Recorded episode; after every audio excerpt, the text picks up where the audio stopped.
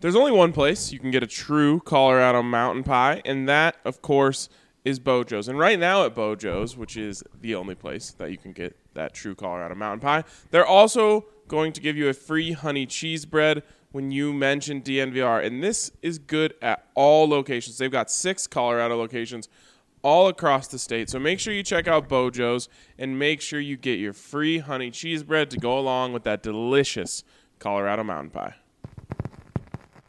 Broncos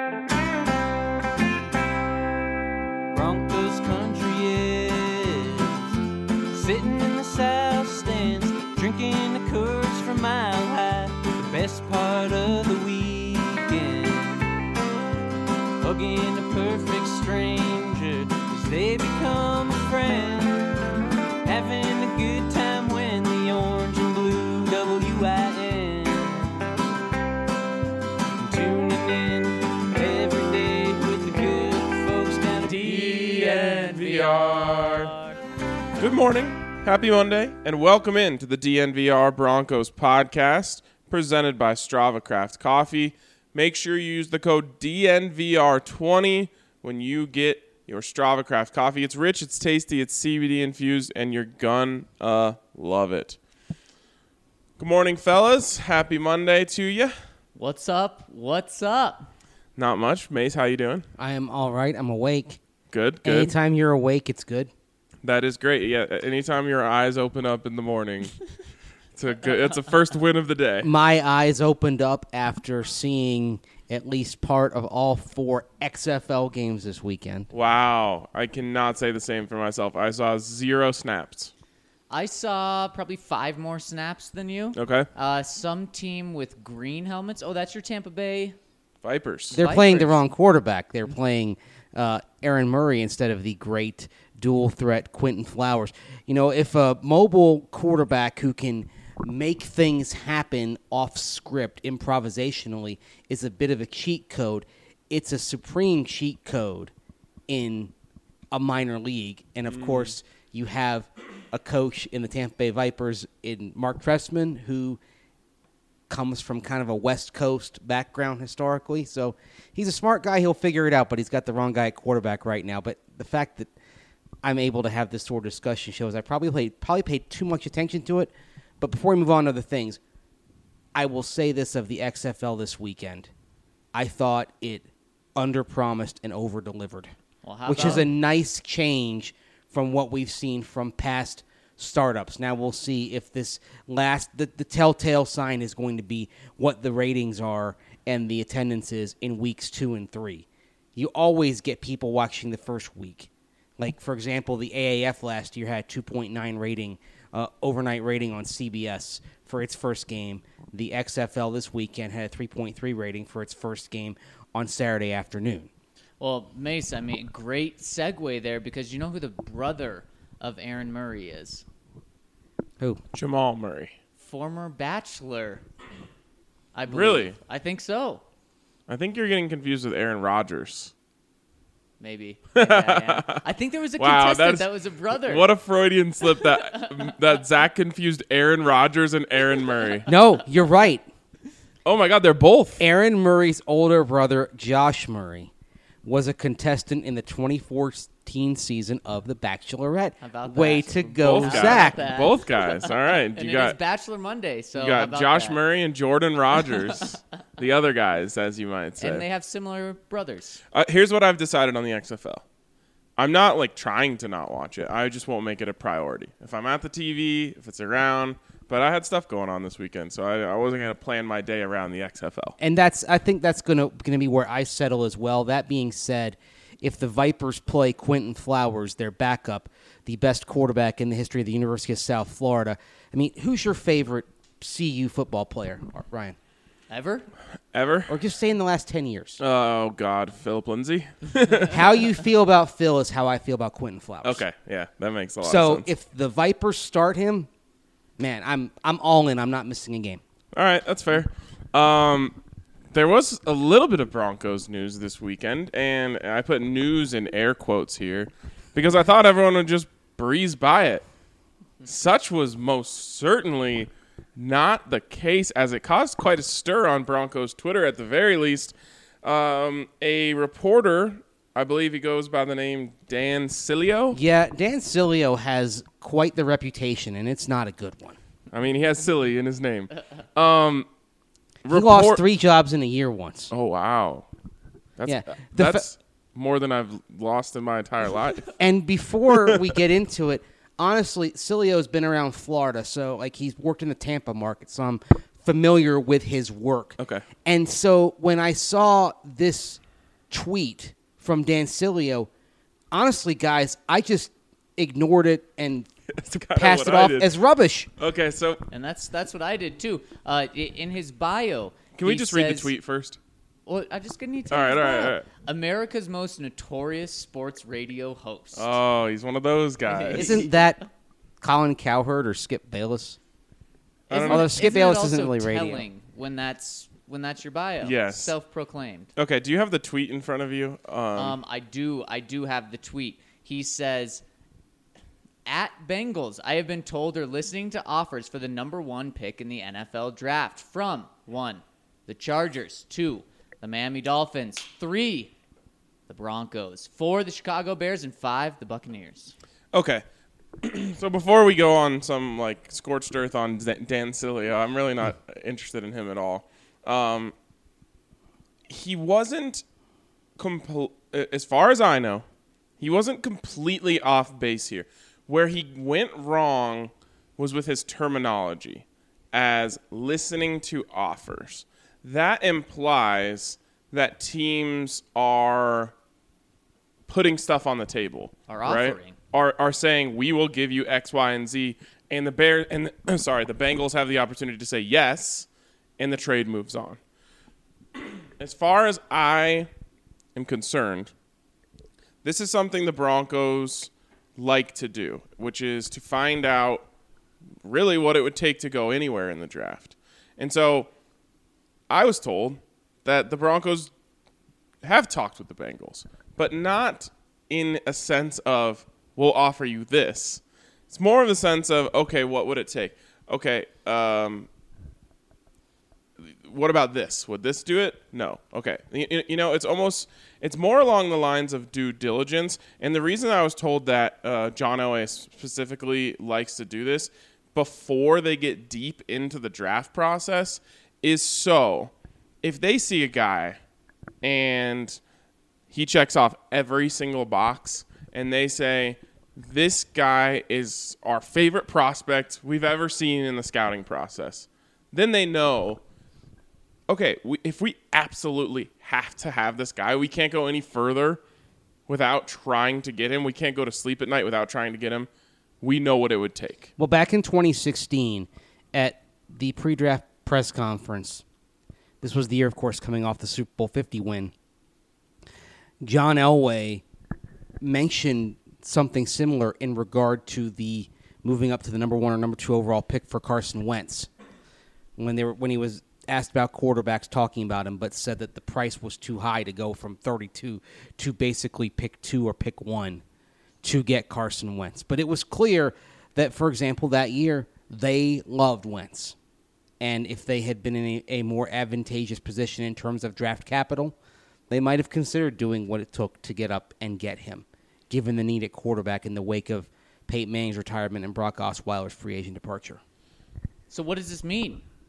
In, in in the big scheme of things, isn't Drew Lock the guy? Why would why would John Elway, if he thought Drew Lock was the guy like we do, why would he even be making these calls? Maybe I it's- mean, do maybe you think do you think the teams that have the Carson Wentzes of the world, the the Patrick Mahomes, are making these calls to to even inquire Maybe it's not about a quarterback.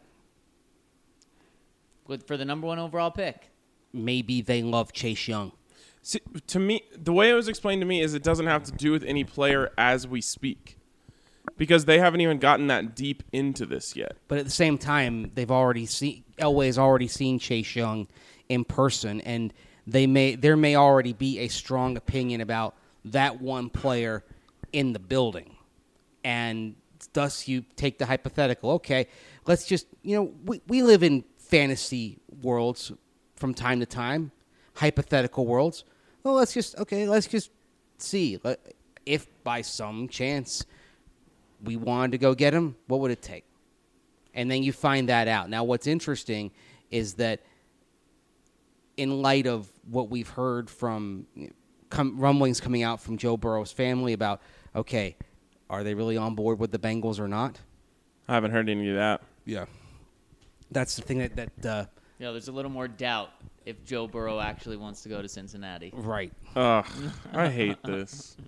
You're, The problem is that a family living in Ohio, especially southern Ohio, and they're from southeast Ohio, and of course Cincinnati's in southwest Ohio, would be very familiar with the Bengals' legacy and history of incompetence, of the perception that they're not all about winning the big ring, getting the Lombardi, that other things are of higher priorities in Cincinnati than that. They would know. so again, to me, this is a non-story. Even if it was to be true, which I think it's it's a stretch to say it's even true, especially the part of they've they've listened to offers. I think the Broncos have called. They said, "Hey, what are you guys looking for?" Um, you know, sometimes when I'm walking into a stadium, even though I already have tickets, I ask the scalper, "Hey, uh, what are you looking for?"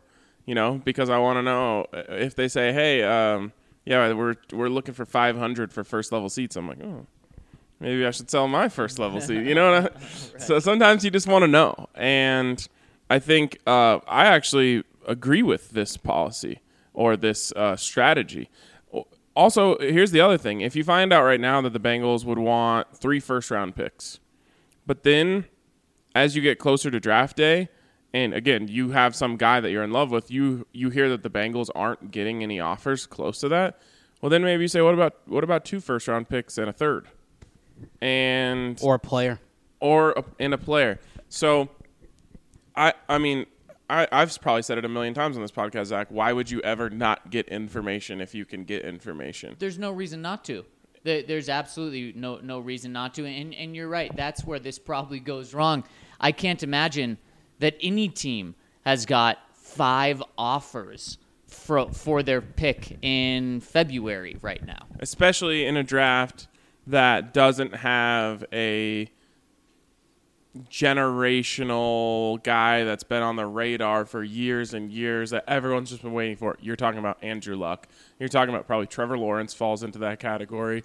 Um, you know, uh, Peyton Manning maybe are guys that were just you know every team said we want that guy if we could have him. So basically a non-story, but let's just quickly live in an alternate universe here. And and again, I hope you're listening and you don't get caught off guard in a few seconds when we start having this conversation. we are living in an alternate universe. Before we get there, just you say every team would want that generational guy, and that Trevor Lawrence could be one of those generational guys. So wouldn't that every team include the Bengals? yes. Okay, But I'm that's saying what makes this interesting. Oh, you're saying maybe Maybe. the Bengals want want are are going quarterback next year? Maybe. What if they've decided that they like Lawrence?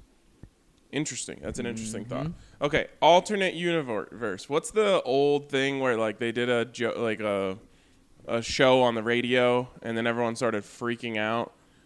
War of the Worlds. War of the Worlds. Yeah, let's not have a war War of the Worlds scenario here where everyone thinks this is a real conversation. Although it's not 100% out of the realm of possibility. And the reason I say this is because I thought Vic Fangio made a really interesting comment about Drew Lock the other day. It was I hated it honestly. Um, at, uh, asked by me it how early in the talks actually at first i asked vic fangio did you know about pat shurmur's feelings on drew Lock before you called him to be the offensive coordinator And he said, "Before I made the call, no, not before." quickly shut it down luckily i was prepared with a backup question because um, i didn't expect that so then i said well, okay how quickly in the conversations did it come up It came up in our conversation, but again, it wasn't going to be a deciding factor for me. Maybe it would have been for him, but it wasn't for me. I've ended up coaching several players that maybe I didn't have a great grade on coming out of the draft, and then you get around him and man, this guy is better than I thought. I was wrong. I don't think that wasn't a big deal for me. May, might have been for Pat, but Pat did like him. Okay, so before we press the panic button, I do think it's important to highlight the part on that quote in which he's he talks about a positive thing. Didn't like a guy in the draft, got around him, really liked him. So we can kind of brush this off if we wanted and say he's saying, well, when Pat Shurmur gets around Drew Lock, he's gonna like him. But I really it it does not scream build the franchise around Drew Lock that the coach wanted to hire a guy even if he called Pat Shurmur and Shurmur said, Lock? Dude, uh, I I did not like him coming out of the draft, and personally, I don't think he fits my offense. And then Vic would have just been like, "That's cool, man. Come on down." One, I don't necessarily believe that. Two, I don't think that's a good message. Yeah, the first thing that you said to me, Ryan, after this, after the press conference of not just Vic, but also meeting Pat Shurmur was, oh boy, I did not like what I heard. And I, I didn't take that uh, away from the first time. So I thought about it a lot this weekend, and that's the one part that I that I can't get get around. You know, I again, if you're hiring an offensive coordinator for Patrick Mahomes, for any of the great corp, for Russell Wilson, uh, you're probably getting a guy that really likes him, right? That's And- and number. that's- that- no, right. That is number one on your list. Yes, that's the first question you ask. Yes. So this is your guy, right? Or it doesn't even it's it's so implied that he's their guy and uh, to me it does put a little pause. And I because you do build franchises, you do build offenses around these type of players and Vic admitted that that wasn't part of his decision making when bringing in the offensive coordinator. That wasn't the mindset he had. How is that possible? there's only one answer, right? Is they're not absolutely convinced. Is Mace- they think that the system and having the right coaches in place is more important than the quarterback that they have right now. Well, then you're back in the same vortex you've been in, going, you know, going system, system, system, scheme, scheme, scheme, ra- instead of saying, okay, we have a player who has some talent. Let's build what we do around him. I I I'm don't just, think- yeah, that I'm makes just any sense. I, I'm thrown off by this because it makes no sense to me.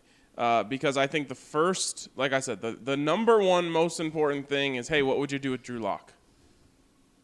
Not like I like you as a coach. I like what you've done. Come on in, even if you don't like our quarterback. That just that just doesn't make sense to me. So I don't know. Uh, and the other thing is, Vic Fangio did not have to offer up this information we are already living in the dream world where Pat Shurmur loves Drew Lock. So all he had to say, he could have said, "Yeah, it came up early in our conversations. He said I love him, and we went straight forward from there." yeah, he could have even said, uh, "That's not something I needed to ask. I knew that he he liked him, and you guys just talked to him for 15 minutes, and you know that he likes him." I think maybe Vic Fangio is, in this case, it's something that he didn't necessarily think about before he said it. Think about the implications of it.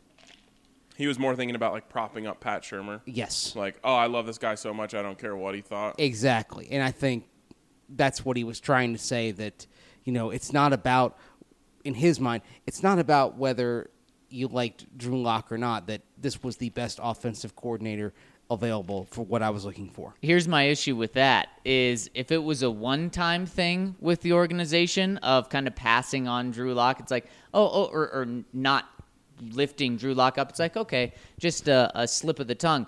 But it's just been time and time again. I mean, uh, John Elway couldn't have been more complimentary of Drew Lock the moment they drafted him that night saying he's you know the the Brett Favre, Aaron Rodgers. He just needs some time, but he's the future. That was like all right. But he also this is great. They're set behind him. But, he then also said the night before that they're going into the second round that there weren't any players left that they had first round grades on. Yeah, well, that's that's true. Although I But then think he that was a- later said like, Yeah. "Gotcha" or something. yeah, that that was a misdirection. So you can't believe anything that's Okay. said. But then what's happened in the months since is every single time anyone in the organization has an opportunity to lift Drew up in the easiest way, in the way that makes sense, they just say, "No, not really. We're going to pass on that." I think they're trying to underpromise and overdeliver. I certainly to- certainly for the hope so. second time in this podcast, I say that, but it's just something that kind of hits me. You get into trouble when the expectations are higher than reality turns out to be.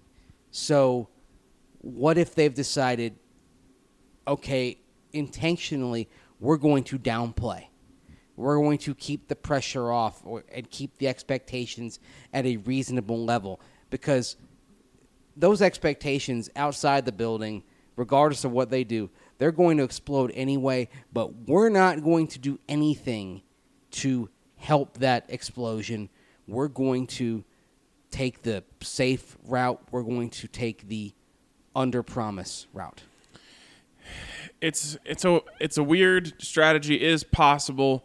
So so uh, we haven't gotten to the alternate scenario yet, but we didn't like what they said about Drew Lock on the day after the season. I didn't like what Vic Fangio said at the next time we've had an opportunity to talk to him. Um, Vic Fangio didn't care what Pat Shurmur thought of Drew Lock. And let's throw in one more thing into the mix. The Broncos rumored, I'm putting that in air quotes, to be exploring options for the number one overall pick. Is there an alternate scenario where the Broncos aren't sold and they're saying we got to get Joe Burrow?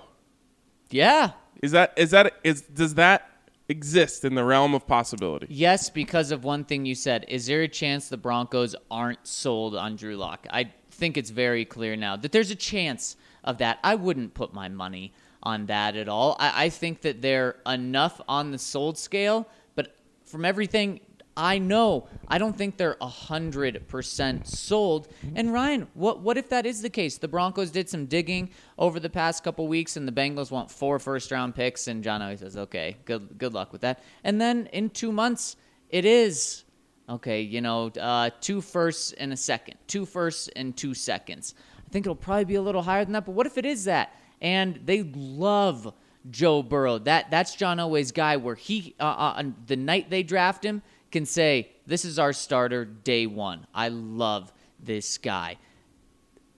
What if that's the case? And I, I, I think it's a slim possibility. I don't think this is what happens at all. But everything that we've been told, I just can't say the Broncos are 100% sold. Well, the other thing is, I think he they're sold on him being the starter in 2020. I do think though that if you're going back through some of the things that Vic Fangio has said, you come back to the false positive comment and wondering if what they saw in the final five weeks of the season was a false positive, in part because Rich Scangarello was really holding Drew Lock back.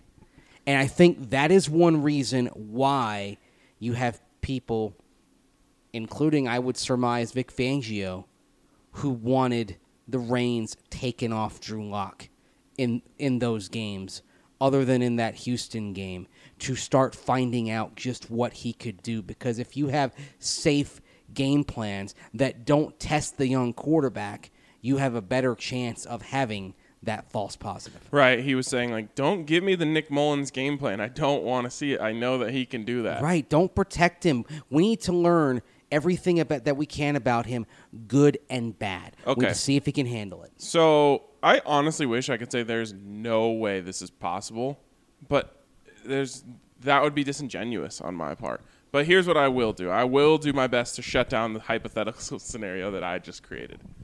I spoke with a source recently who told me a couple a, lot a few a lot of things. But two things that I think if you connect the dots here, it will calm you down on this situation. First, I was told that one of John Elway's issues. So actually, I'll, I'll start this way. First, I was told that the firing of Rich Scangarello and subsequent hiring of Pat Shurmur was a John Elway driven move. Two, I was told that one of the issues that John Elway had with Rich Scangarello was that he was not as high on Drew Lock as John was going all the way back to the draft process. If you connect these two dots, then that would lead you to believe John Elway is sold on Drew Lock. They're more likely doing what Mace is talking about in terms of under promise, over deliver, and everything's okay. And they might send some smoke screens here and there to make people think we're not totally sold on Drew Lock. But within the building, people know that Drew Lock is John Elway's guy. Well, um, you know, on, on sources, I've heard it kicked around that in camp that Rich Scangarello thought Brett Rypien was a better quarterback than Drew Lock. Which would just be even more extreme than honestly what you're saying, right? And just go even further down that path. Maybe that it, maybe it's just that Scangarello saw it one way, and the bulk of the organization saw it differently. Because everything I've heard as well is that even though there's the under promise over deliver thing, that Vic Fangio is very high on Drew Lock, So as John Elway is. I will say this of Scangarello, he certainly came around on Lock. Um, he was, as I was, as it was described to me, blown away by the improvements that Drew made while he was on IR. And The VR thing, right, yes. and Who so knew? he came. he- the the way it was described to me is the offensive staff went out there on that first day of practice with Drew Lock and were just like, "What the hell happened? How? Where did this guy come from?" because that really helps. The other thing to consider, just in all this, is remember Rich Scangarello talking about the time it took for a quarterback to be ready to play and how playing in that first year really wasn't a good idea. And then you hear Pat Shurmur last week talking about a key when you've got a, a bunch of young players on offense is getting them ready to play quickly. So you have Scangarello who's trying to kind of slow build this, and you have Pat Shurmur who takes the philosophy of, oh, whether they're quarterback or running back or an offensive lineman, if they're young and we have an investment in them, we've got to get them on the field right away. Start gaining from their skills, learn what they have, learn whether they can produce. So to me, ni- I'm 90% confident that all of these dots don't connect to a larger thing where the Broncos are are the opposite on Drew Lock as us. Like somehow they do- dove into the film deeper and thought it was all a false positive and they're trying to get out of this.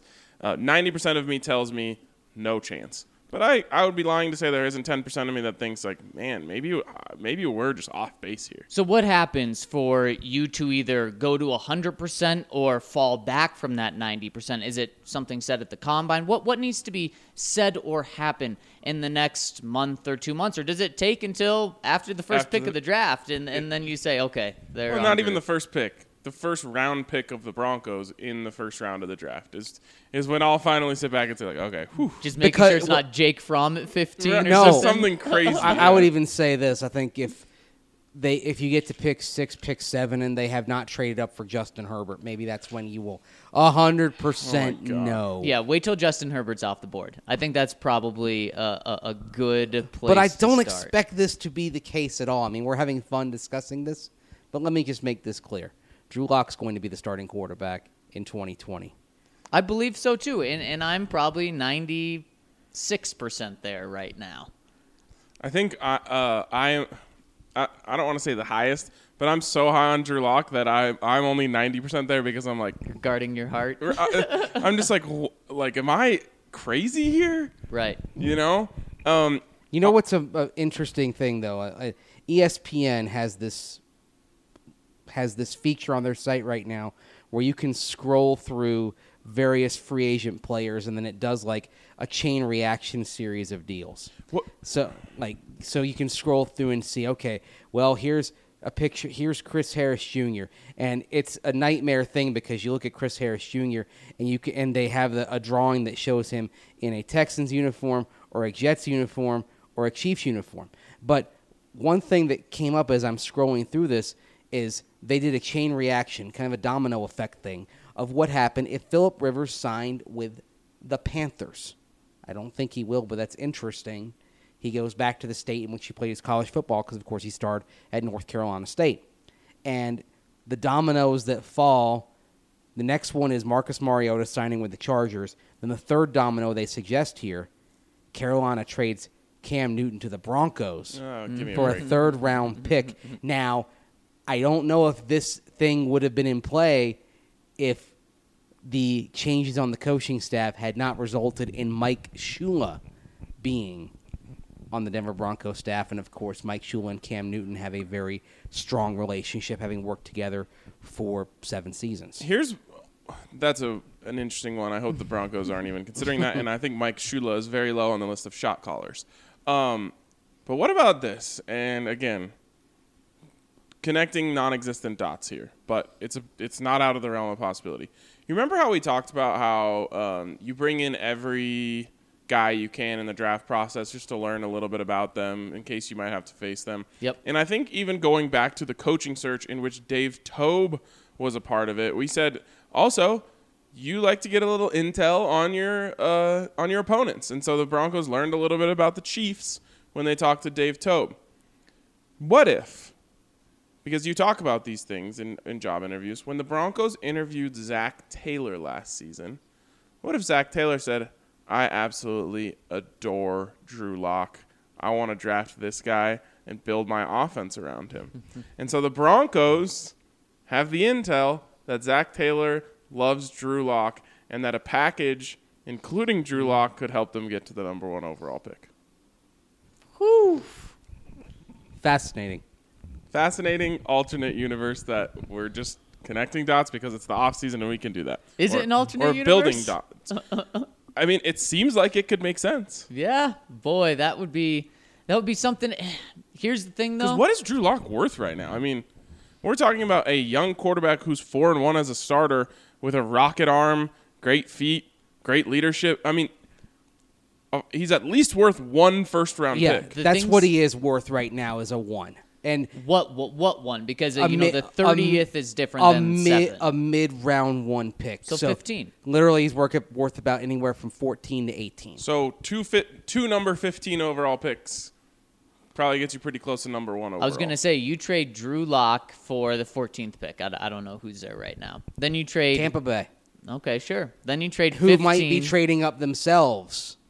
Well, no, you would be quarterback. Drew Lock would be going into this.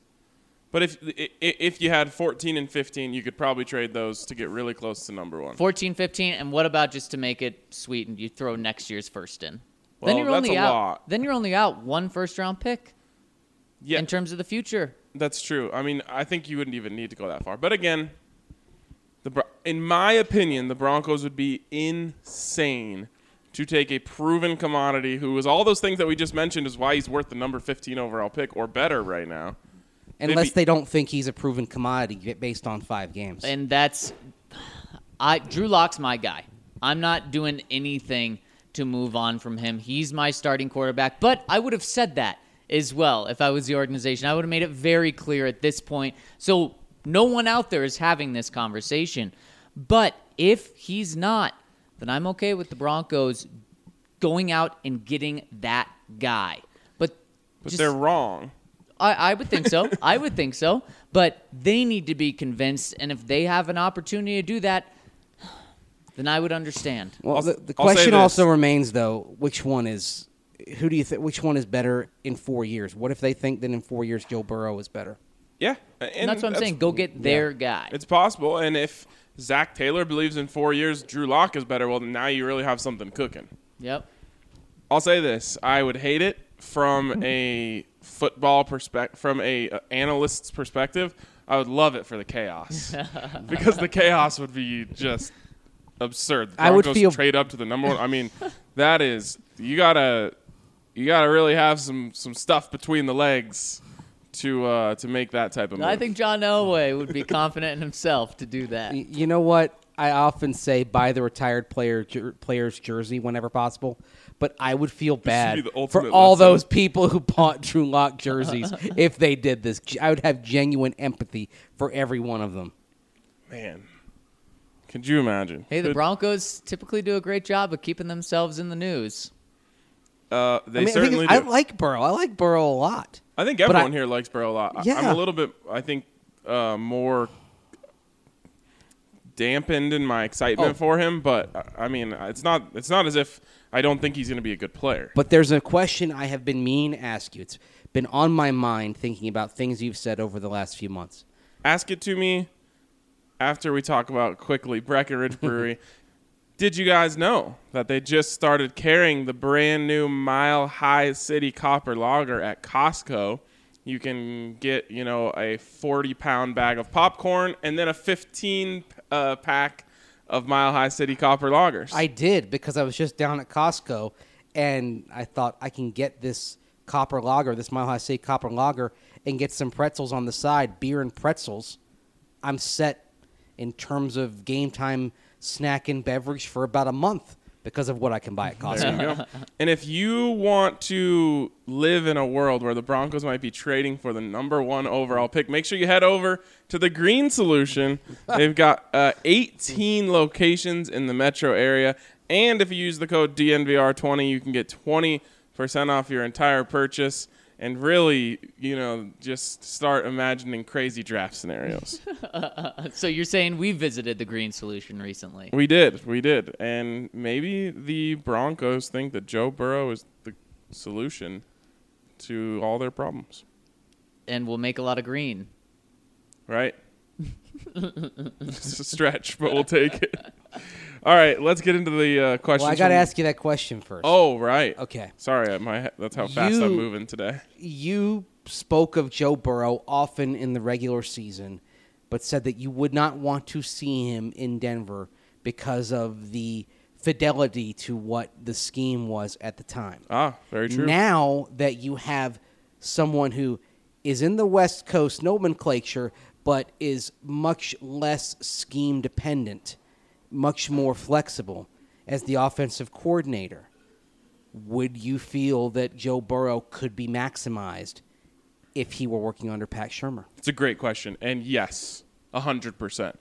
Um, but I also believe that Drew Lock could be maximized, and I, with the game, with the five games in hand, I'm higher on Drew Lock than I am on Joe Burrow. But it's it's a thin margin, and the main reason I feel that way is because Joe Burrow only has one year of immense success to show for, um, and and you could have made the same argument about Drew Lock way back when. But now Drew Lock has shown it at the NFL level. Um, he has a stronger arm. Uh, I I really love the way he carries himself. I love the way he leads. So, um, but, but to answer your question, yes, I would I, I would have been against, literally against bringing in Joe Burrow with Rich Scangarello as the uh, offensive coordinator. I am I am certainly not that strong on it. And to be to be completely honest, if uh, Drew Lock hadn't played and we hadn't seen him in those five games, and we were having this conversation, I would be saying the Broncos. I would probably be saying the Broncos should be trading up to number one to bring in Joe Burrow. Because we'd be talking about how, oh, he didn't get on the field and something must have been wrong if he didn't get on the field Right. at and some that point season, in the they season. yeah, he must have been so far behind. So, um, again, alternate universes here, but yeah, Joe Burrow is a, a million percent more on the board now than he was before to me. Well, and speaking of Joe Burrow, the first comment from our great listeners coming in from Burley Joe. He says, talking about a little bit of a conversation we had about receiving backs, he says, Can Phillip Lindsay be this catch pass catching back that Pat Shurmur said was needed in his offense? Of course, last week, Pat Shurmur said uh, running back needs to be able to do three things run the ball, pass block, and catch the ball out of the backfield. We've detailed uh, how Phillip Lindsay struggled catching the ball out of the backfield last year. Can he be that guy out of the backfield? And of course, he had Sa- Pat Shurmur had Saquon last year in the past two years, and he was just a beast with this. I'll say this: Phillip Lindsay, as a junior at CU, was a massive part of the passing game. I mean, as a senior too, but as a junior, much more. I mean, one of their go-to plays was just swinging it out to Phil um, when they got the uh, the corners and the defensive backs off the line with the receivers. So he was very effective then. He had no issues with the drops. Sometimes you know you just anyone who's played golf knows sometimes you get hit with the shanks. And I think he just got kind of got a case of the drops So I have, year. a, I have a quick question for you, though. There is one thing that's changed since then, and he had surgery uh, on his wrist. It clearly didn't affect him carrying the ball, holding on to it, and that. But do you think that could be something where it's not just the shanks and it wasn't just mental? it, that certainly could affect him. Not, I think, from a tactical standpoint of like it's harder to catch the ball, but it might make you short arm because you're worried about someone coming in and your hand being exposed to a hit. You know what I mean? Um, that's certainly I hadn't thought of that, but I think yeah, if if you're worried about the pain that occurs when you get hit in that arm, you're definitely thinking a little bit more when you're trying to look at the ball and stick your hands out, knowing that defenders are coming at you. And don't forget, with any injury, sometimes it's a year after the recovery before you're back to 100%, before you really trust it. And the other thing, just the overall ineffectiveness of the offense and the scheme, obviously it didn't impact the drop rate. The drop rate is on him. He has to improve that. But certainly, I think he was in less advantageous situations in space, and that's why he averaged a full yard plus fewer per reception than he did in 2018. Now, that said, in 2018, he had 6.9 yards per catch. In Pat Shurmur's offense, I'd like to see him get that up to 7.5. to me, I'm not crazy worried about this because I think they need another running back to, to complement Phil, uh, regardless. And that guy clearly needs to be able to catch the ball. Next one here's from Cleavers83. I've never chimed in on the straw debate, but now that it got brought, brought back up, here's my take. Did you guys talk about this on Friday? Uh, we, Mace, do you remember who it was? Um, it was one of our friends who was a teacher. Yes. He brought it up to his class. He took a poll of 100 and like 27 27 his of his classes. students. And uh, 75. of them said it had one, One hole. hole. Interesting. Very interesting. It's a fun discussion. Anyways, he says a straw has no holes, and if it did, it would be faulty. It's like a pipe or a tube. A pipe has two opening on both sides, same as a straw, but it has no holes. No Broncos talk today, but welcome Pat Shurmur. Nice to see he's a real person. Uh, thanks. I'm happy to be in Denver. From Orange Crush, hey guys, two questions. What are your thoughts on Clyde Edwards Hilaire? Uh, I love the look of him. Oh, just lost my spot. Uh, he's built like a fire hydrant and would be great in all three aspects of the running game, in which Pat Shurmur spoke about. Uh, would be a great pick in round three. No way he falls that far, in my opinion. Maybe just it's the the premium or the lack thereof on running backs. When do the running backs start falling uh, off off the league, uh, off the board? Pardon me. Um, The latest I could see the the running back train starting is at the top of the second round, and even if that happens, I still believe Clyde goes in the second round. Yeah, I think that's the second round is going to be a run on running backs because I think people are going to say, "Oh, we can't use the first round on a running back," and then the second round comes around and they're going to go off the board. I think there's a definite gap between Jonathan Taylor and J.K. Dobbins and Clyde Edwards-Hilaire, though. I mean, he's. Uh, I think you have those two backs that are, I, to me, above the pack, and there's a significant separation between those two and the next tier, and Edwards-Hilaire is a part of that. Yeah, I think uh, J.K. Dobbins is Josh Jacobs 2.0. So, I think I think he's a first round pick. Interesting. too. Also, any chance on AJ Bouye? I know the Jags are in all sorts of trouble with the cap, and they're likely to release a few players. Do you think he would be a decent pickup? oh boy, I don't think. Oh boy, eh? Oh boy, eh? I don't think they'd let him go. You never know. If they did let him go, absolutely you give a call. Because the other thing is you let him they let him go, they're cutting him so you can get a quality cornerback and you're not signing a guy that's into the compensatory formula as well. Yeah. It's true. The Broncos have remember they've done this over the years that they've looked they've taken long looks at guys who were simply cut because they didn't factor into the comp formula. That's one reason why they brought in DeMarcus Ware. Obviously still a great pass rusher, but didn't affect their quest for comp picks. Right. RD Dollywall coming in, and I just love that RD Dollywall helps me out every time and leaves a pronunciation guide every comment. He says, one, favorite former Bronco show host, i.e., Shannon Sharpe versus Tom Jackson. Well, it's definitely not Shannon Sharpe. as much as we love Shannon, he's uh, he's gone down a dark path in the media world. Isn't Tom Jackson kind of like the OG of Broncos turned media personalities? and he's great. Yeah. That's the thing. I- he he is literally a Hall of Famer as a broadcaster because of course they give out those awa- the awards every year for someone in print and someone in broadcasting and he's won that as a broadcaster. That's how that's how good he was. And with all respect to all the highlight shows on right now, when they brought Tom Jackson and Chris Berman back on ESPN Plus this year, I watch that show every week. Yeah. I mean, I don't think anyone can really compete with him. I'm trying to think if there's anyone else who's in the sphere other You- than like You'd have to radio to show radio. hosts. Yeah. yeah, yeah. You know, you guys don't want to go with Tom Nalen. He's you know does a couple months at a time. Hey, it's short and sweet. it's true. Two I, favorite. like in, in all seriousness, I think Tom Nalen's really good at it. oh, Tom Nalen's great at it. But His his runs just don't last very long. yeah, yeah. By his own choice. Two, favorite Indian food. Butter chicken, naan, etc. Wow. Um, I don't know. I have to say, it's pro- mine is probably a kind of a bastardization of Indian food that is popular in England. It'd be the uh, uh, chicken balti pie. Okay. Uh, I wish I so there is an Indian food buffet sort of near our office, and it is so good. But I don't even know what I'm getting. I just get everything and just stuff it in my face. I have recently fell in love with curry. Oh yeah, well yeah, uh, but that that could be Indian curry, but there's also Thai curries. Okay. So just depends on what kind of curry you're having.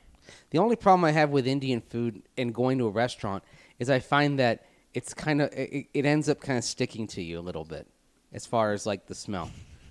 Yeah, I mean it's the same thing as like a Chinese restaurant or even like Subway sticks to you when you No, leave. I, I don't sense that with Subway in the same way that The thing is, uh, Subway smells amazing. I love the smell of freshly cooked bread. yeah. Three for Pat Andrew. Four, I am from California and have to put up with Quest for six from the s- 49ers fans. Can you guys come up with something for Broncos' journey for the fourth ring? I got it.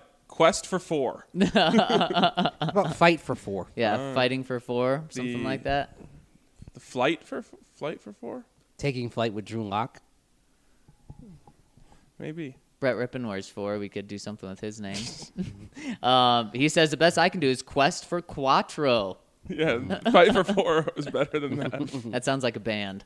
Five. Who is the most famous celebrity that is a Bronco that you know? I would pick Tim Allen. He was a Lions fan on Home Improvement, but a Broncos fan in real life. So Broncos fan. I think we talked about this last week, didn't we? Yeah, didn't uh, I? I tend to default to Trey Parker and Matt Stone of South Park fame and uh, Book of Mormon fame too, And basketball fame, which Yes. was snubbed from our movie bracket. and that's shameful. Yeah, I think it was just we're talking about basketball movies, football movies, hockey movies, uh, boxing movies, and we just forgot the hybrid. Yeah, Forgot hybrid movies. the, the one that skewed all of them. I mean, that, the the thing about basketball is it was it's basically a a parody of the entire sports world at that time. Like in the opening narration, when they talk about how fans are disaffected by teams moving, and they tell you know you have they say the the Jazz moved to New Or- to to Utah where there is no music. the Lakers moved to Los Angeles where there are no lakes. Yep. Uh, God, I love basketball. I want to watch that again soon. Sadly snubbed, but I don't think it would have made it to the finals, which are Miracle versus Remember the Titans. I watched both of them yesterday. I cried both times. um, I did come to the conclusion though that Remember the Titans should win this. See, Yes. uh, Miracle is the choice. Me, it's Remember the Titans. Yeah, I think uh, the problem I have with Remember the Titans is I was familiar with the story of T.C. Williams, and I felt like before I saw the film, and I felt like they took too many dramatic liberties with it. Hmm. And I wasn't familiar with the story before. yeah. It's just, it's a better movie. It just is. Sorry, Max. um, we're, we're gonna do a whole podcast on this though later today, so make sure you tune into that. Although I was heartened to see Happy Gilmore make such a strong run. Yes, Happy Gilmore, the probably the uh, as determined by this bracket, the best comedy sports movie. Yeah, that that was no I wouldn't surprise say, to me. I would say Major League is a better comedy movie, but it fell kind of into the baseball category.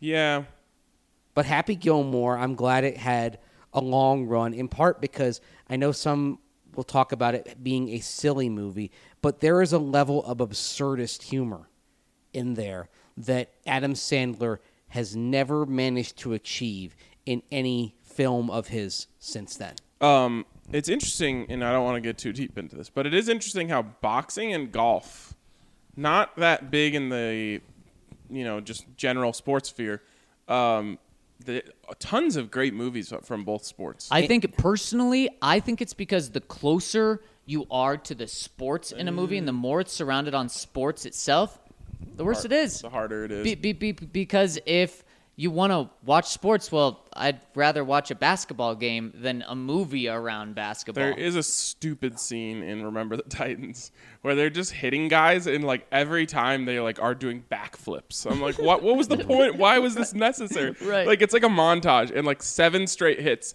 the guy like loses the ball and like flips backwards. I'm like, this is so It doesn't. dumb. That doesn't happen. Right, and it's just so unnecessary. Like you can have big hits without the person with the ball needing to be a rag doll. Right. Well, Yeah. th- I think there's another reason why in f- in film it is much easier to tell a story and drive a narrative about one person and one antagonist than an entire team. It's tough to pull off mm. that ensemble. I thought that was the problem with Miracle, is it was all really about the team, Right. Which makes sense in sports, but I didn't think there was that much character development in the movie other than the coach. and that's the thing. Like to me, the the thrust of Miracle was always Herb Brooks. Yeah, and that's and that's when it works best is when it's about the demons that he's dealing with and how he's guiding the team like it, it when herb brooks is talking with jim craig about the 300 page psychological exam that he gives it's not that interesting because of Jim Craig. It's interesting because of, of Herb Brooks and him and him responding to Jim Craig and saying, "That's all right. You just took the test anyway." yeah, And then later coming back to that and him and Jim Craig saying, "Oh, is it because I wouldn't take the test?" And he says, "No, I want the guy who wouldn't take that test." right. And that's when that's when the movie works. Yeah, The the thing that um, with Miracle, the only thing that you can say as far as the antagonist, the antagonist obviously it's the Soviets, right. As a whole, but it's there's not kind of the one. You know, he'll make reference to Victor Tikhonov. He'll make reference to Boris Mikhailov looking like uh, Stan Laurel, but it's not that kind of antagonist. Whereas, let's say here's a, a good golf movie, Tin Cup. Okay, uh huh. you have Kevin Costner dealing with his own inner demons, or as as Rene Russo, the psy- the psychologist in the movie says, inner crapola. You have, you know, the caddy Cheech Marin, who's you know kind of trying to advise him, but then you have a great antagonist played by Don Johnson Totally. Yep. and be- it, the film works because you have all these elements together but ultimately this is an in, it's an individual thing and it's a lot easier to grasp cinematically and pull off than it is with an entire team Six boxers or briefs? He says I wear boxers. Boxer briefs. Yeah, briefs. Well, Boxer briefs. yeah. Well, that's that's what I would go with then too. briefs Seven for John. Eight. Do you recommend taking naps? No. highly highly recommend taking naps I've removed naps from my life. Twenty years ago or what? No, like uh, after college. After college. I th- I think the Spanish concept of the siesta is brilliant. The thing I, I always find that I am at my freshest after a nap, and one thing I've learned is that a 20 minute nap, I can make up that productivity in 40 minutes because if I'm tired of taking a nap, I'm three times as productive when I wake up. I think Fair. if you have the discipline to take a 20 minute nap, it can work. I just don't. Oh, right. If I put my head down, I'm going to sleep. Right. And Uh, then and I've replaced naps with coffee. he says nine. Here's hoping for our ninth Super Bowl berth next year. Wait, what happened to just Quest for Quattro? Yeah, the quest for Quattro is on. Next one coming in from World of Suck says, Growing up, my friends would complain about their grandpas and their oldies references and back in the day comments. I never really had a grandpa in my life, so I never did relate to that. But listening to Mace talk about potential Super Bowl bands and TV show references, I finally get it. Mace, thank you for being my adoptive podcast grandpa so I can finally relate. This is a uh, compliment, man. Oh, you're welcome. also, I definitely had a blast listening to y'all try to pronounce Guanabana. It's pronounced Wana Wanabana? Wanabana. Wanabana. Fun. That's a fun one to say. It should roll right off the tongue. I've had Wanabana juice in South America as well and can agree that it makes a great fruit juice. I can't remember what it's called, but it sounds like this drink I had in the Dominican Republic, which was very dangerous. Oh, um, what is it? What's the name? I don't know. It's uh, I'll find it. I'll say. Doesn't it it kind of sound like It does. Wanabana? It does. Yes, it's something like that. oh man, I drank so much of that. There's a hangover waiting to happen. That's the one with uh, like trees in it, right? It's a, yeah, it's Yep. got like bark and then like Yep. red wine and honey and, rum. Yep. Oh god, are you looking it up, Mace? Is it Wana I'm Mama? trying to, yes. Oh, It's- Mama Wana. Mama Wana. There it is. oh my god, the funny thing about that is like you can take shots of it, so that's fun Yep. because you can have like 20 of them, or so you think, until the next morning. Because it tastes like wine. right, it's like honey wine. Yeah.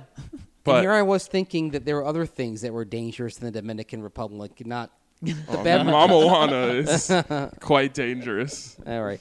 Count Locula. My favorite fat guy touchdown happens to be a Bronco. He rumbled, which is the technical term for a fat guy TD, 62 yards after picking off the legendary Todd Collins.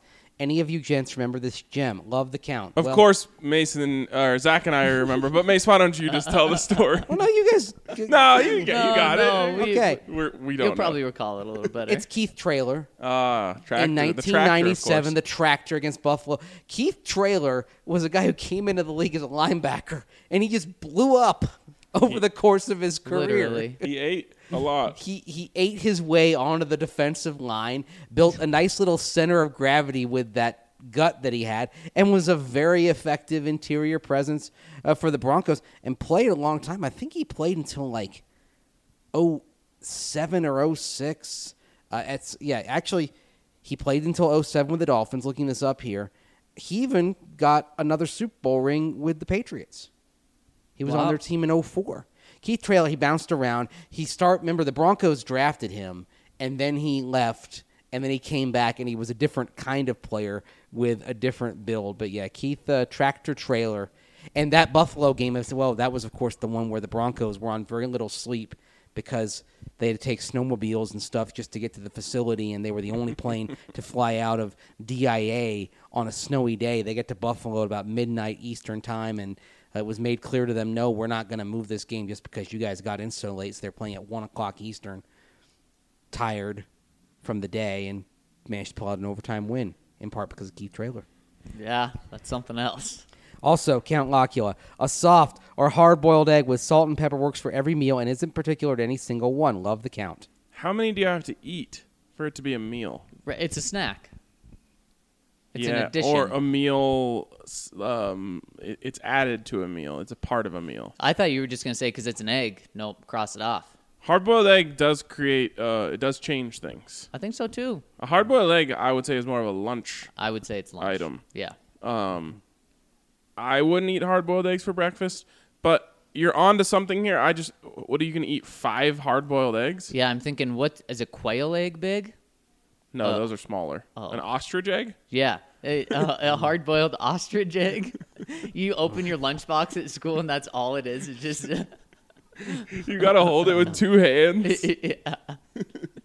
It's kind of funny. Um, remember, uh, one of our listeners was telling us about those like giant things in China that like you can get like pizza ones, and they're like hot pockets. Oh, yep, yep. He sent me a picture of one yesterday, and honestly looks like an ostrich egg. It's just a massive white thing. I was like, I didn't expect them to be that big. No, I wouldn't have either. It's like Chipotle burrito size. and it wasn't just an egg.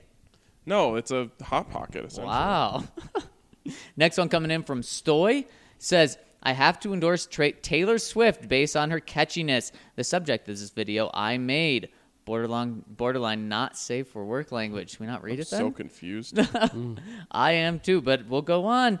He says, I think the XFL's punt re- punt rules that encourage going for it on fourth down will have a positive effect on aggressive decisions in the NFL. It's long been known that the opportunity p- to possess the ball on offense is more valuable than field position on defense, but risk aversion combined with cultural norms keep coaches conservative. When they see how effective aggressiveness is, at least a couple of NFL coaches will try it, and their success will tip the balance. Looking forward to watching some XFL football this weekend. Viper's gonna vipe, vipe, vipe, vipe, vipe, vipe, vipe. Real quick. Uh, I think that was like haters gonna hate, hate, hate, hate, hate Oh. Taylor Swift. Um, The Vipers did bite, not in a good way. I'll say this. Uh, the reason we were confused is for some reason in our comment section, links show up white. Oh yeah. So you got to tell us if there's a link in there. he made, he left us a link to his video. oh yes, nice. Mark will look But- at that. One thing about the touchback rules in the XFL, it actually came up on a punt by former Bronco Marquette King, who, by the way, I guess is going by Marquette King, because over and over on the broadcast yesterday they were saying Marquette King. Uh, I, Do you think that was just the XFL level broadcasters? I, I don't know. I, well, no, I mean they've got just, some. let's just tweet at him. He always responds. Uh, They had Pat McAfee working in the game. By the way, Pat McAfee. I'm here for Pat McAfee on Monday Night Football. He Oh, is yeah. the football version of Bill Walton. yeah. Mm, I'm here for a Peyton Manning, Pat McAfee booth. Oh my god. No play-by-play Love it. person. love it. That so I can see what's going on epic. without. I can see what's going on without play-by-play person telling me.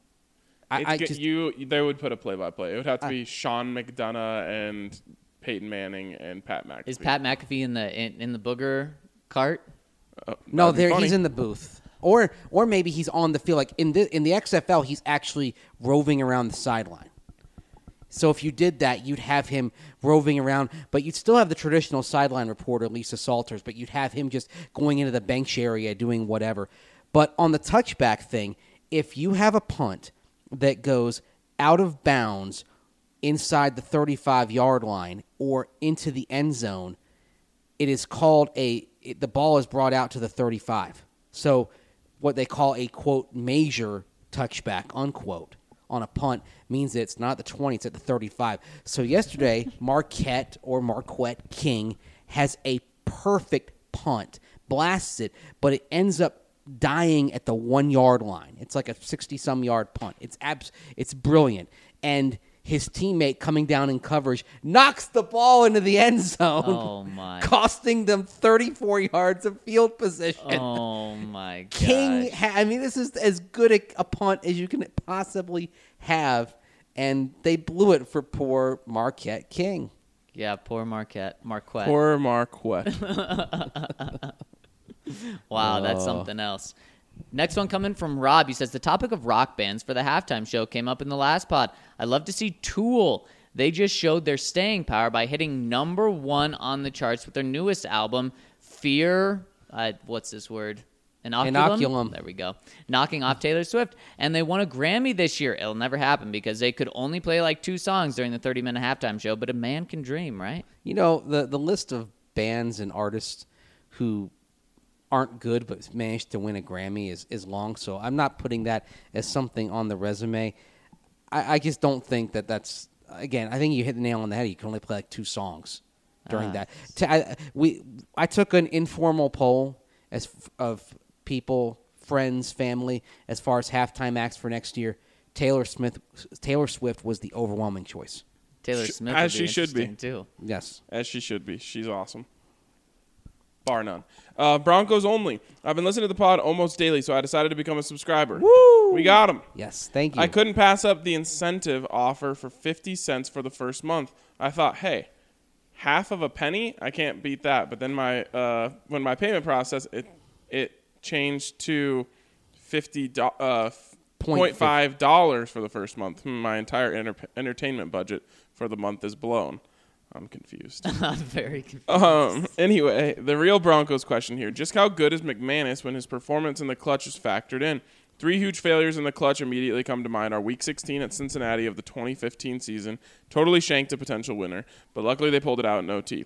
Last season against Houston, Week 8, uh, once again missed a, missed a game winner from 50 yards. And then this season against Minnesota, he had a mid-range attempt that would have easily changed the momentum late, and he shanked that. I feel that there are others. It just seems like when you need a guy the most, his percentage goes way down. What are your thoughts? My thoughts are that he was perfect in the playoffs on the way to a Super Bowl championship, so I'm not really going to knock his clutch factor. So my question to you is, how long does that last? You know, how long does he get that benefit of the doubt?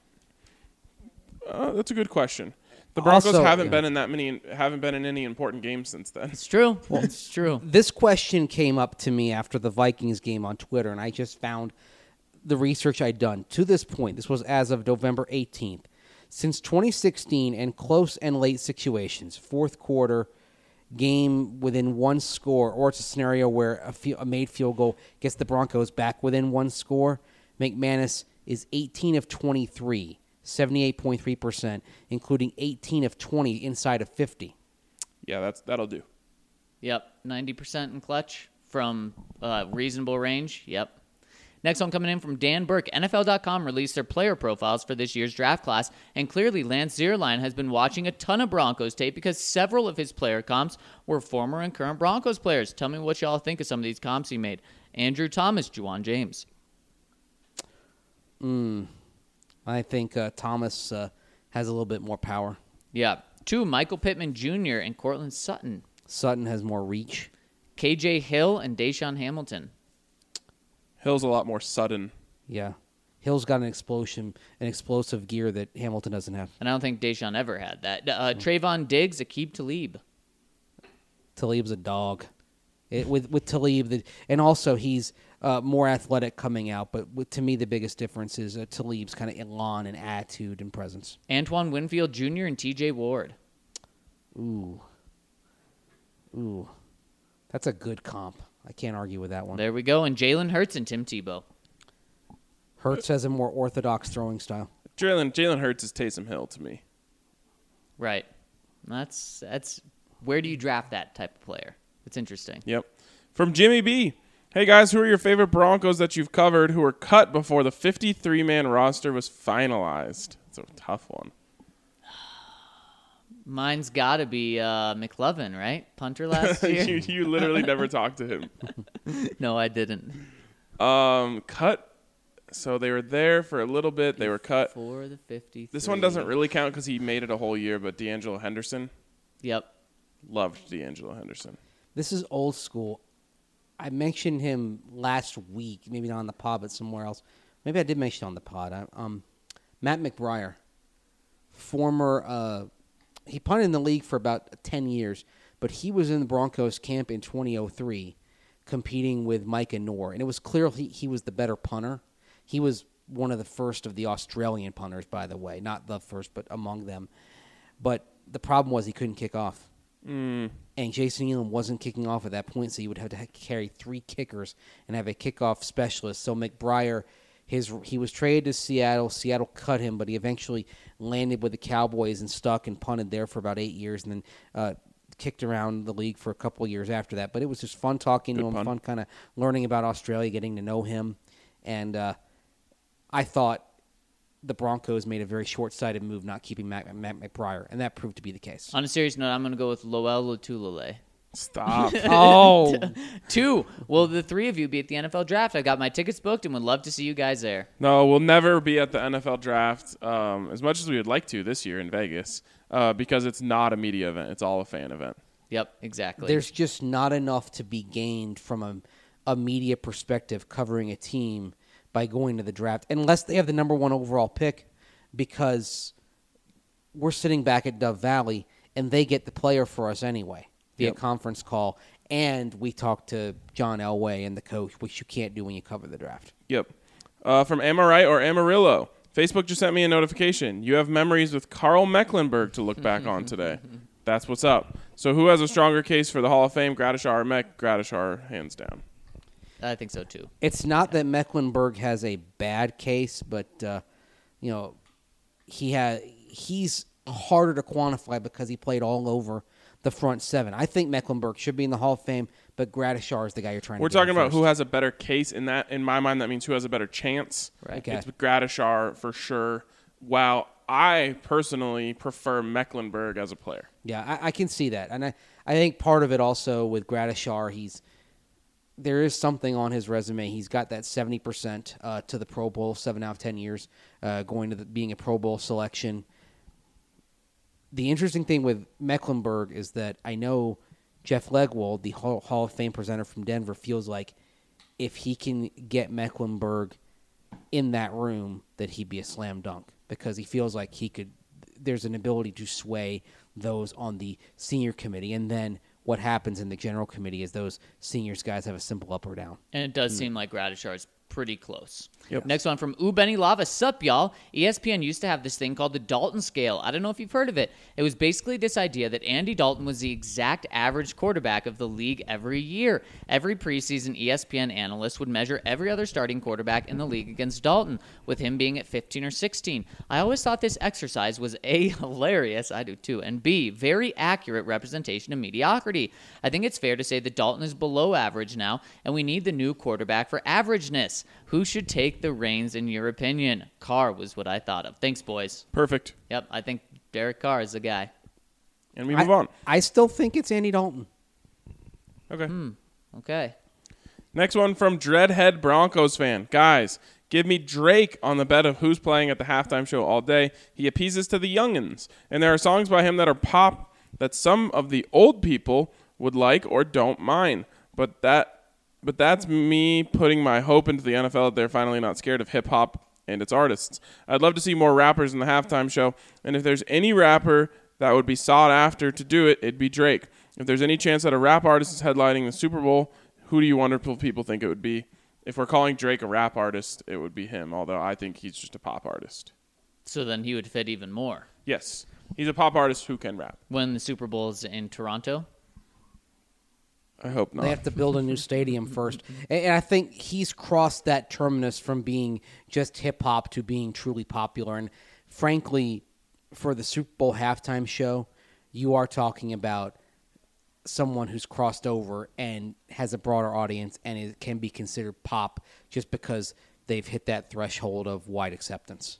So Drake will qualify. He goes on and says, "Peace and much love to you all. Go Broncos. Go D- DNVR and Mamba for life."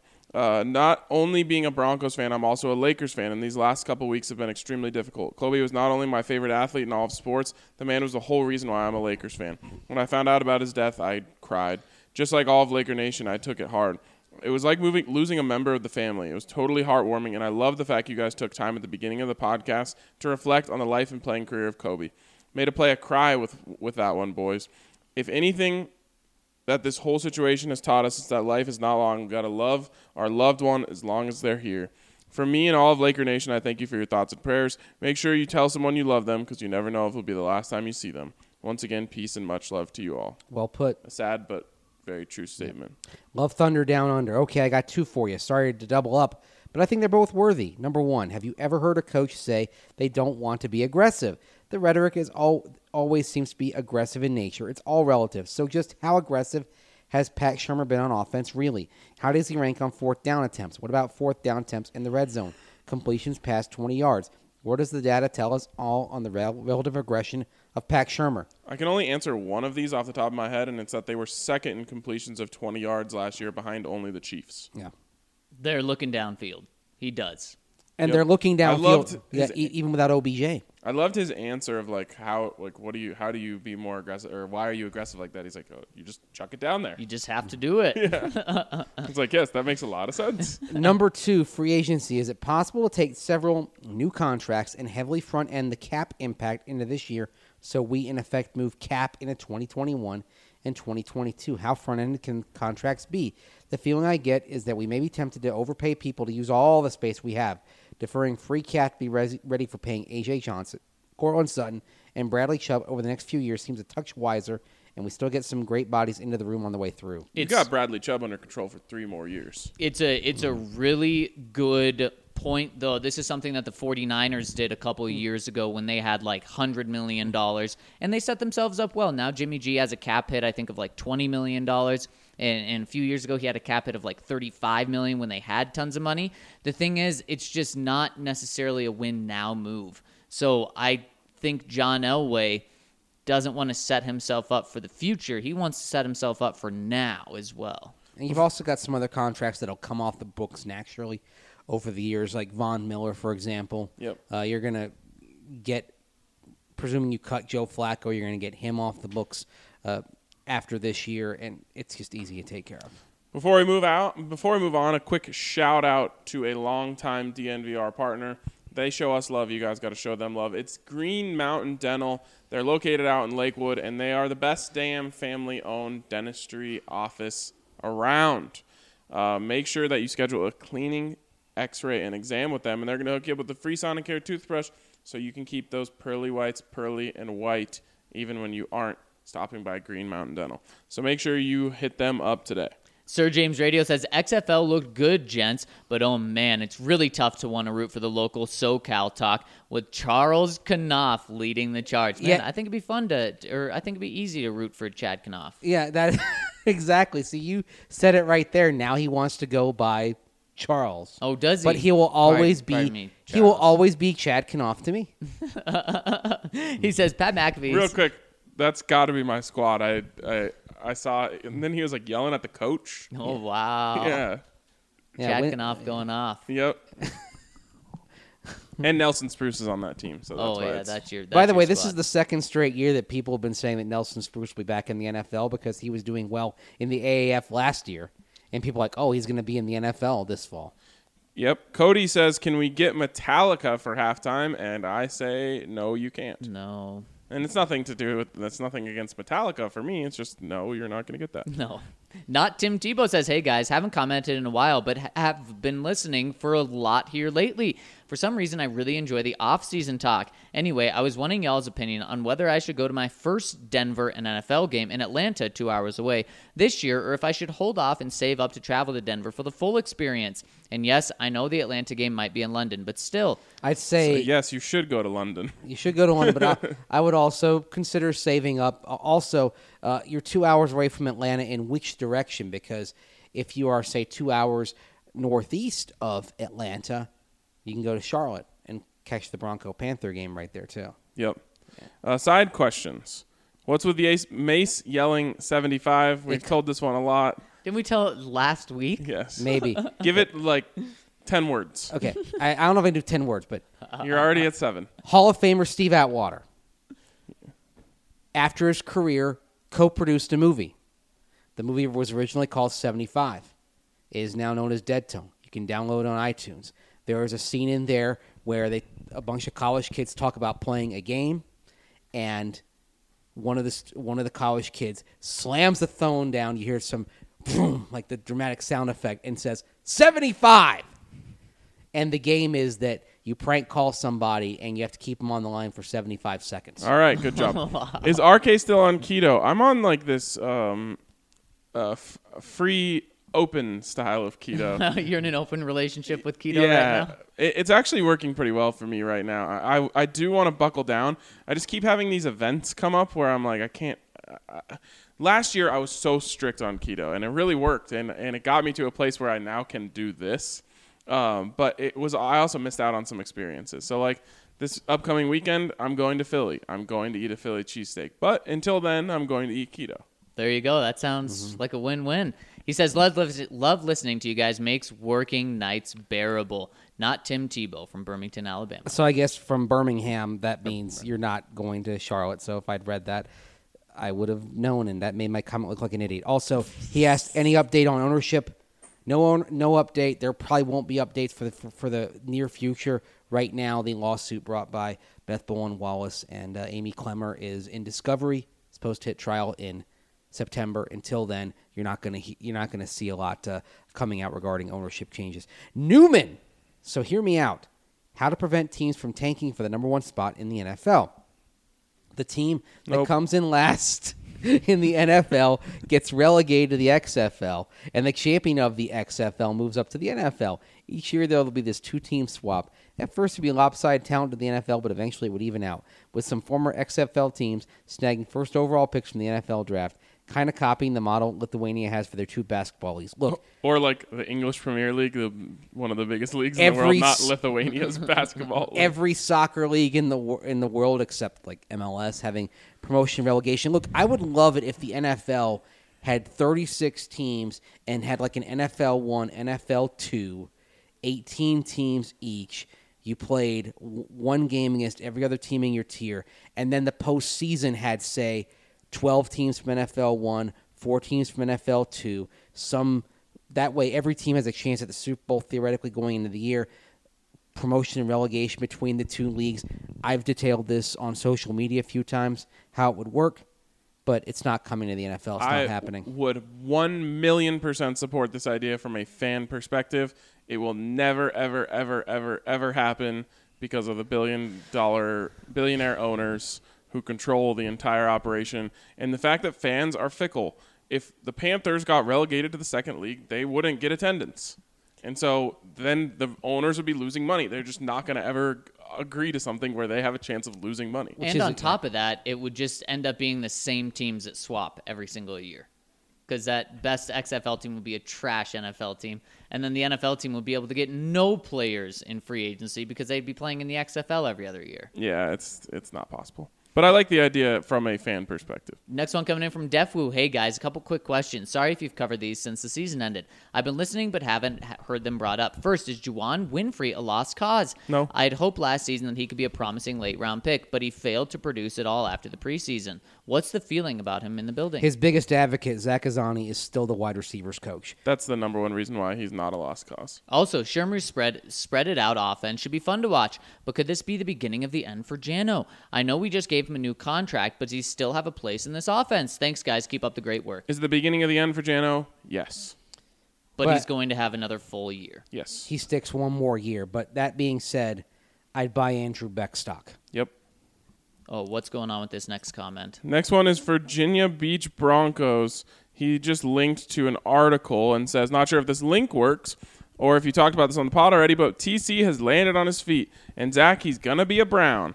I was born outside Cleveland, so my extended family on my dad's side are all Browns fans. I grew up in Arvada, and at some point in the 80s, after a couple Bronco wins over the Browns, the drive and the fumble, we stopped being able to talk about football with that side of the family. They hate Elway. Anyway, I still have a soft spot in my heart for Cleveland and also for the McCartney family, so I'm excited to see how he does working with Baker. Isn't he an offensive assistant? So he won't be working exclusively with Baker. He's going to be doing kind of a lot of uh, film review and yeah, cross checking and so forth. yeah. Um, I would expect him to move up the ranks again after this season. It's kind of awkward, the timing and all that stuff. You kind of have to take a step back to then later be able to take a step forward. Well, some of those 49er assistants may move on to head coaching jobs after this year, and I would imagine both TC and uh, Rich Scangarello will probably elevate their standing from where they are right now. yeah, TC and year. Rich Scangarello both have the same title, don't they? Offensive assistant, or Uh, with Scangarello is a senior offensive assistant. uh, so he's Big just time. older. Big and, time. and he has a few more supervisory responsibilities. And in effect, Rich Scangarello is going to be the quarterback coach in Philly. Ooh, Benny Lava Mace just read an article stating that Flacco would be the perfect fit in Tampa. What the heck are they smoking down there? But hey, if they want to trade for him, that's great news for the Broncos. Terrible news for you, my friend. I saw that article. I thought it was insane. Um, that I being actually s- do have the perfect place for Joe Flacco. retirement. Son. The surface of the sun. Well, Tampa gets pretty hot. Sometimes it feels like the surface of the sun down there in the in the summertime. Uh, there was the only notion of Flacco that I thought made some sense. Um, would be temporary. There was a suggestion of signing him and then drafting Justin Herbert. Now, I'm not sold on either quarterback. Ugh, I, I'm no, I- I don't want it. From Denveria. Or Denveria. I'd probably I don't- Denveria, but I don't practice- too much like diarrhea. No, it's I don't practice Denveria like oh. Santeria. Okay, all right. From Yeah, Denveria. Denveria. Denveria. Hey guys, I started listening to the pod while living three months in Riverview, Florida. Mace will know the place for sure. Sure do. I brought my love for the pod back to Germany, my home and native country. As a lifelong Avalanche fan and since Tebow mania and also Broncos fan, I'm literally addicted to listening to you guys. It's so incredibly hard to follow my favorite teams here in Europe, but thanks to you guys, Zach, RK, Mace, and Rudo, I don't have to worry about this anymore. I never miss a single Av or Bronco game thanks to Game Center and Game Pass subscriptions, and also never miss a pod. And I'm so proud to announce that finally, yes, you got me.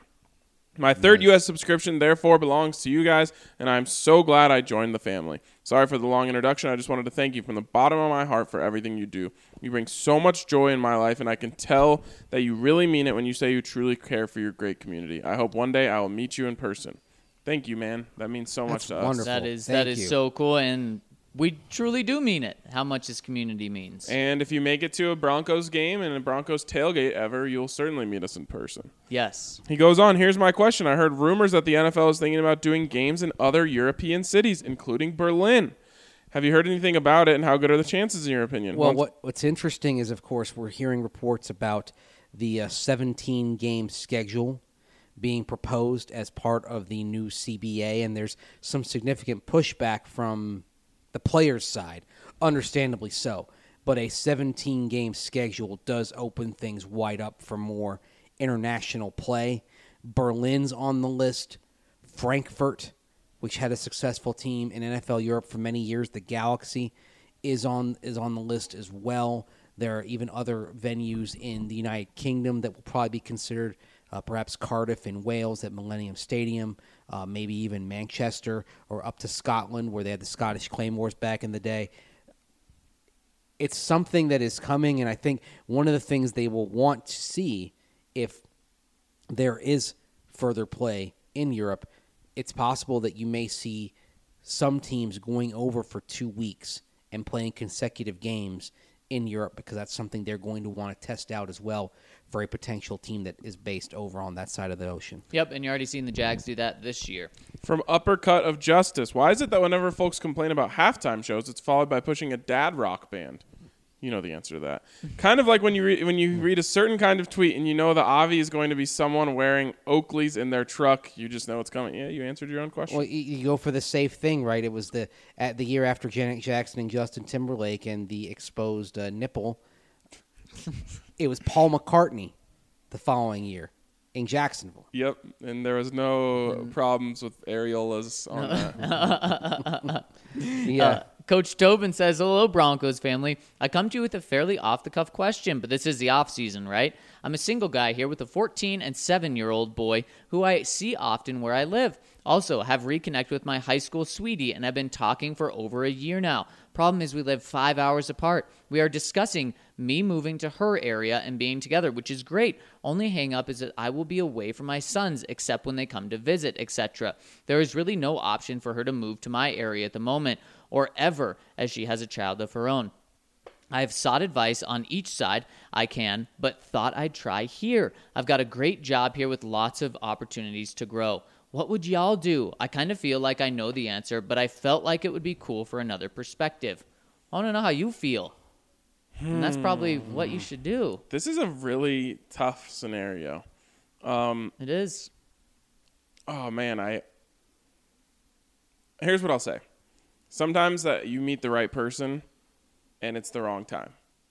And maybe that you just kind of reconnected with this person at the wrong time in both of your lives. Um, but that doesn't mean there isn't another right person out there for you. One thing that will never change is your kids are always going to be your kids. And so I lean towards staying where you are, making sure you get to spend as much time with your boys. yeah, and maybe that right time could come later. Yeah. Yeah, I mean that's don't that's hard to argue with. Yeah, I, eh, that's. I mean, I, I think about that like in a.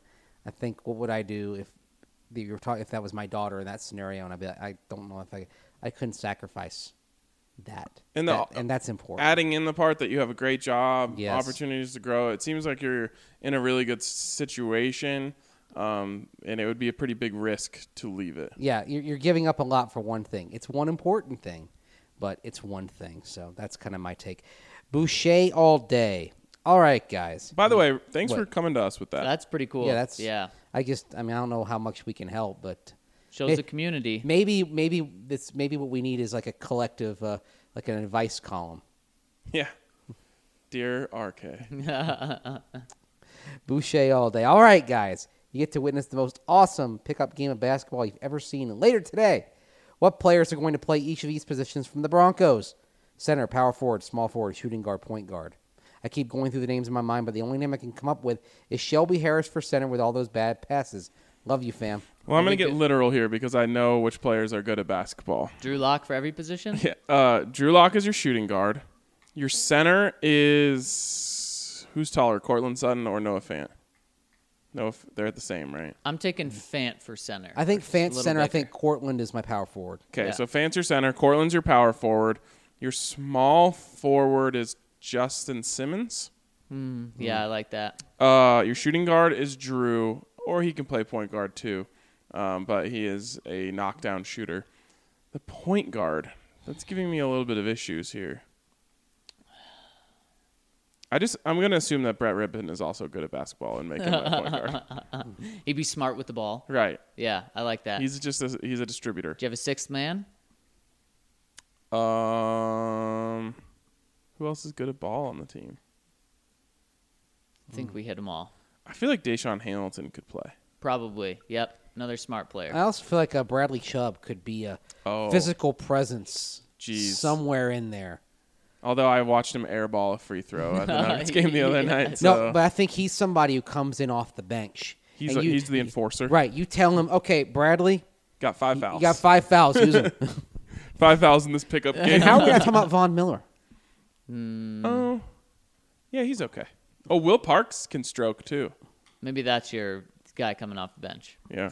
Orange Crush says, I read something today saying the Broncos have been inquiring about moving up to the number one pick. Okay, so we have talked about this, and there, there's a lot of comments about this. Yeah, so if you if you ask about this, obviously we already covered it, but we will read your comment. Next one's from Love Thunder Down Under. I have a hard time understanding this one. Monday in Australia, me minding my own business, being a productive individual. NFL, Broncos and trade rumors for number one overall pick. Kinda. Me, why do you always find a way to hurt me like this? Screaming and sobbing, running from the building. See what you did, Dan Sileo, to this poor guy in Australia. See what you did to him. Dan Burke says, considering the Super Bowl is in Tampa this year, the NFL would be fools not to invite Tampa native Khia to perform her classic hit. It's a family pod, so I wouldn't say the name of the song, but I know y'all know it. If Zach and Mace don't, then RK 100% does. I think I know it. And you can't say it. She's mean- not a Tampa native though. She was born in Philly. Well, here's also She the- was. She did live in Tampa. This is the exact reason why they can't, why she can't be on the Super Bowl, is because of this. Well, he knows. He's just joking. Yep, I knew it.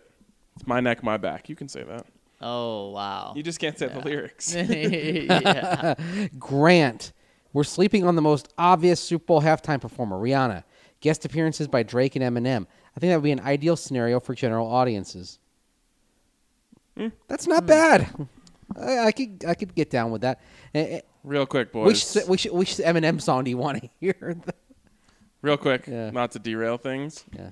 Buffs just came in, number 16 in the polls. Hey, so your week is made. Climbing the ladder. Now things get tough. They got to go on the road to Oregon this week.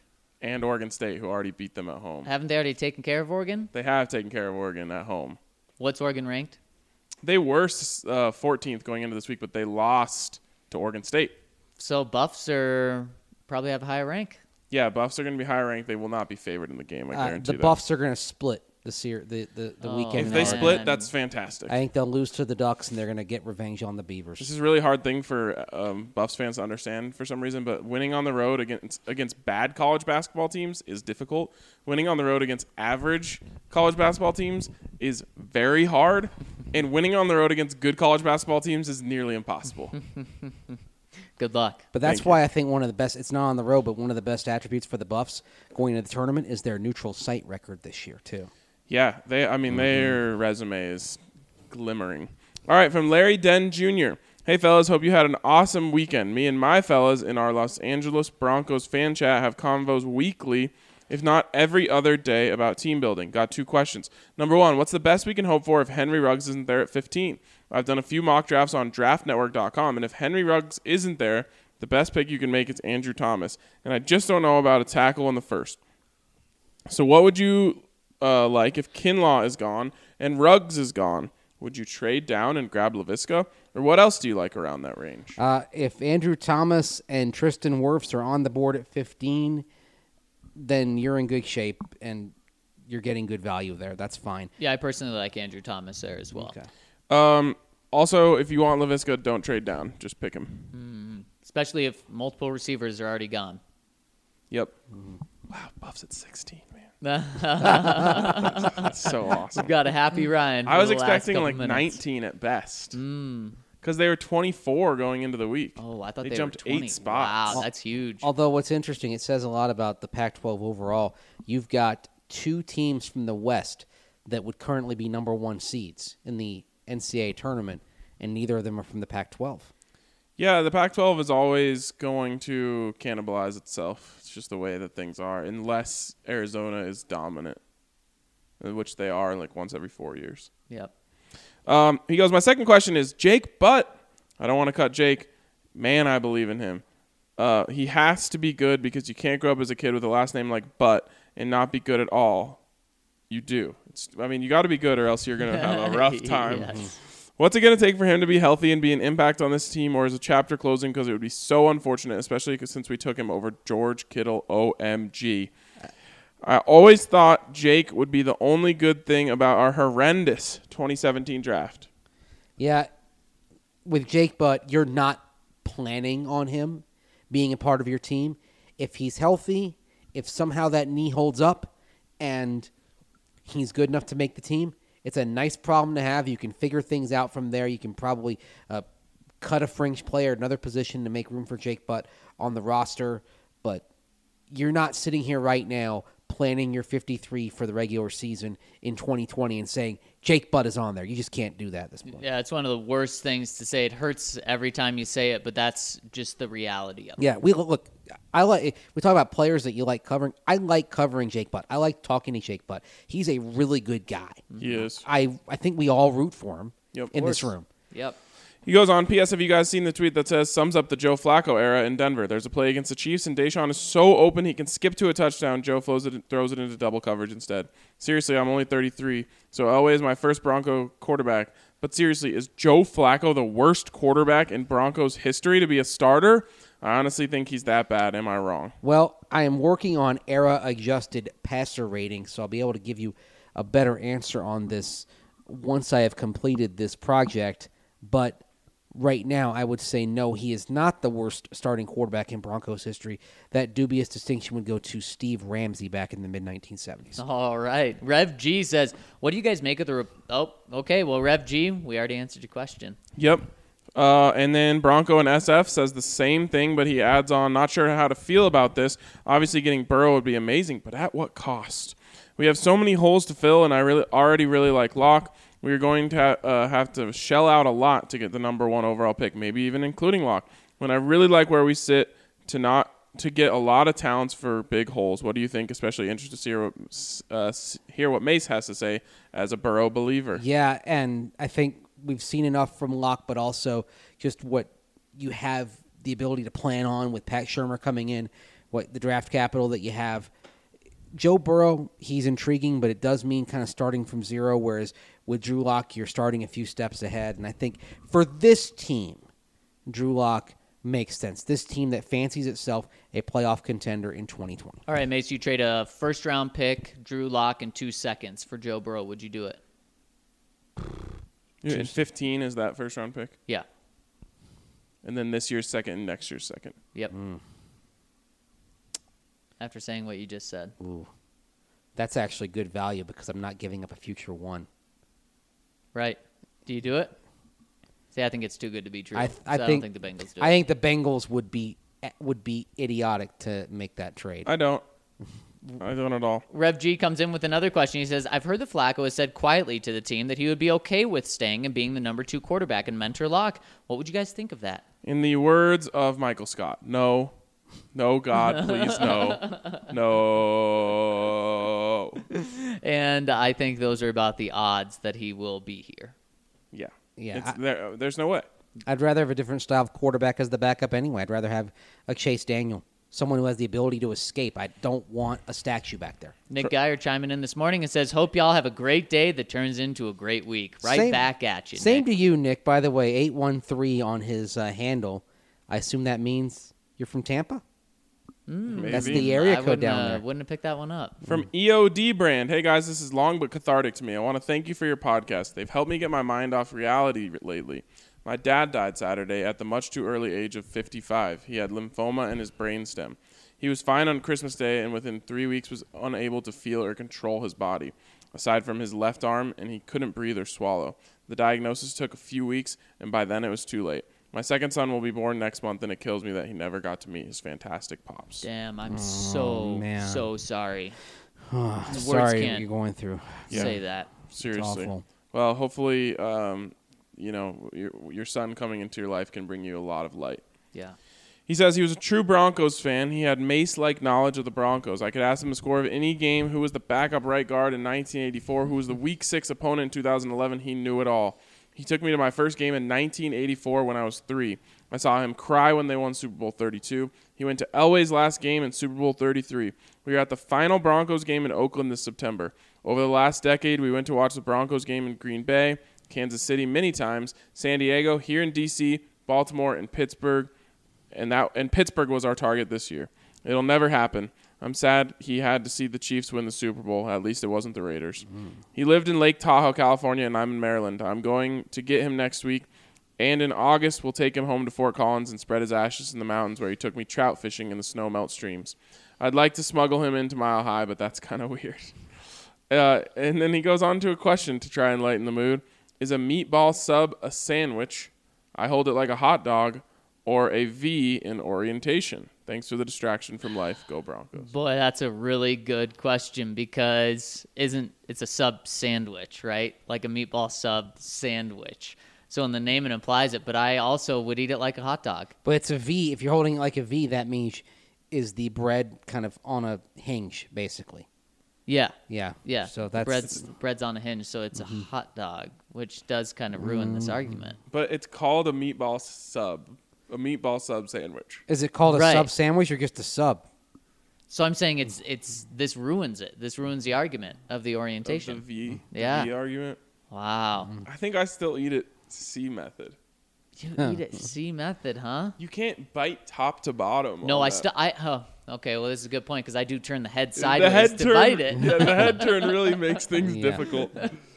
Uh, EOD brand, seriously, our thoughts are with you, Mm-hmm. and uh, we hope that you, you can really find peace. Um, and we any help that we can provide, uh, whether it's just by creating the podcast or if you want to reach out, we're happy to talk. Yeah, and it it does mean a lot that that you share that with us. Absolutely. And also, I was just thinking about uh, what you would ask uh, your father, and I would have loved to have seen his response if you asked him the Week Six opponent in 2011, because I'm sure he would have said there was no Week Six opponent in 2011. The Broncos had a bye.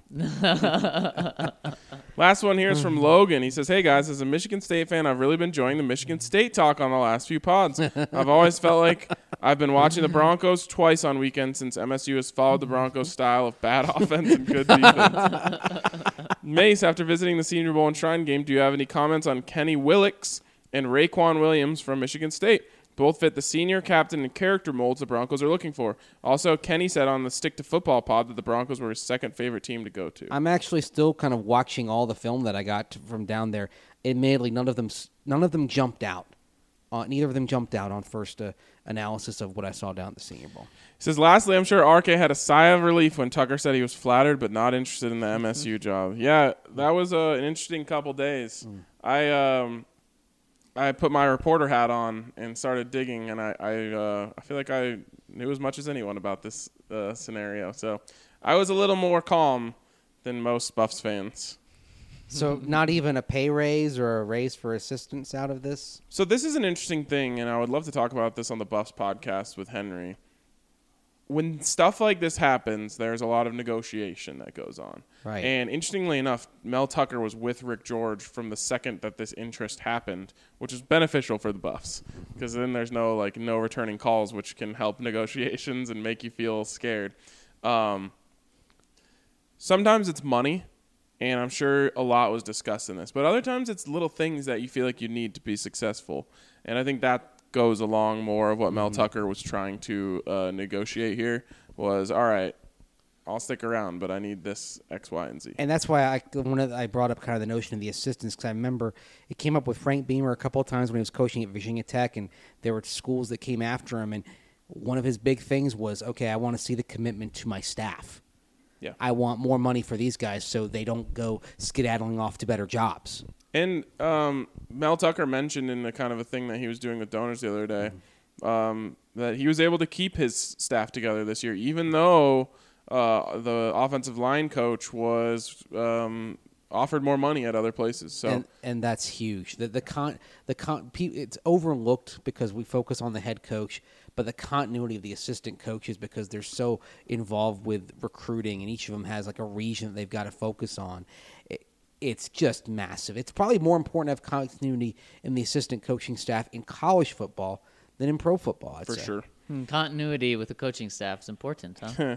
He finishes and says, P.S. haven't said this yet, but Mace was a great addition to the pod. When Thank I you. saw the first pod with Mace, I thought it was a Brandon Perna guest situation. But when I found out he was here to stay, I ran and told my mom how excited I was.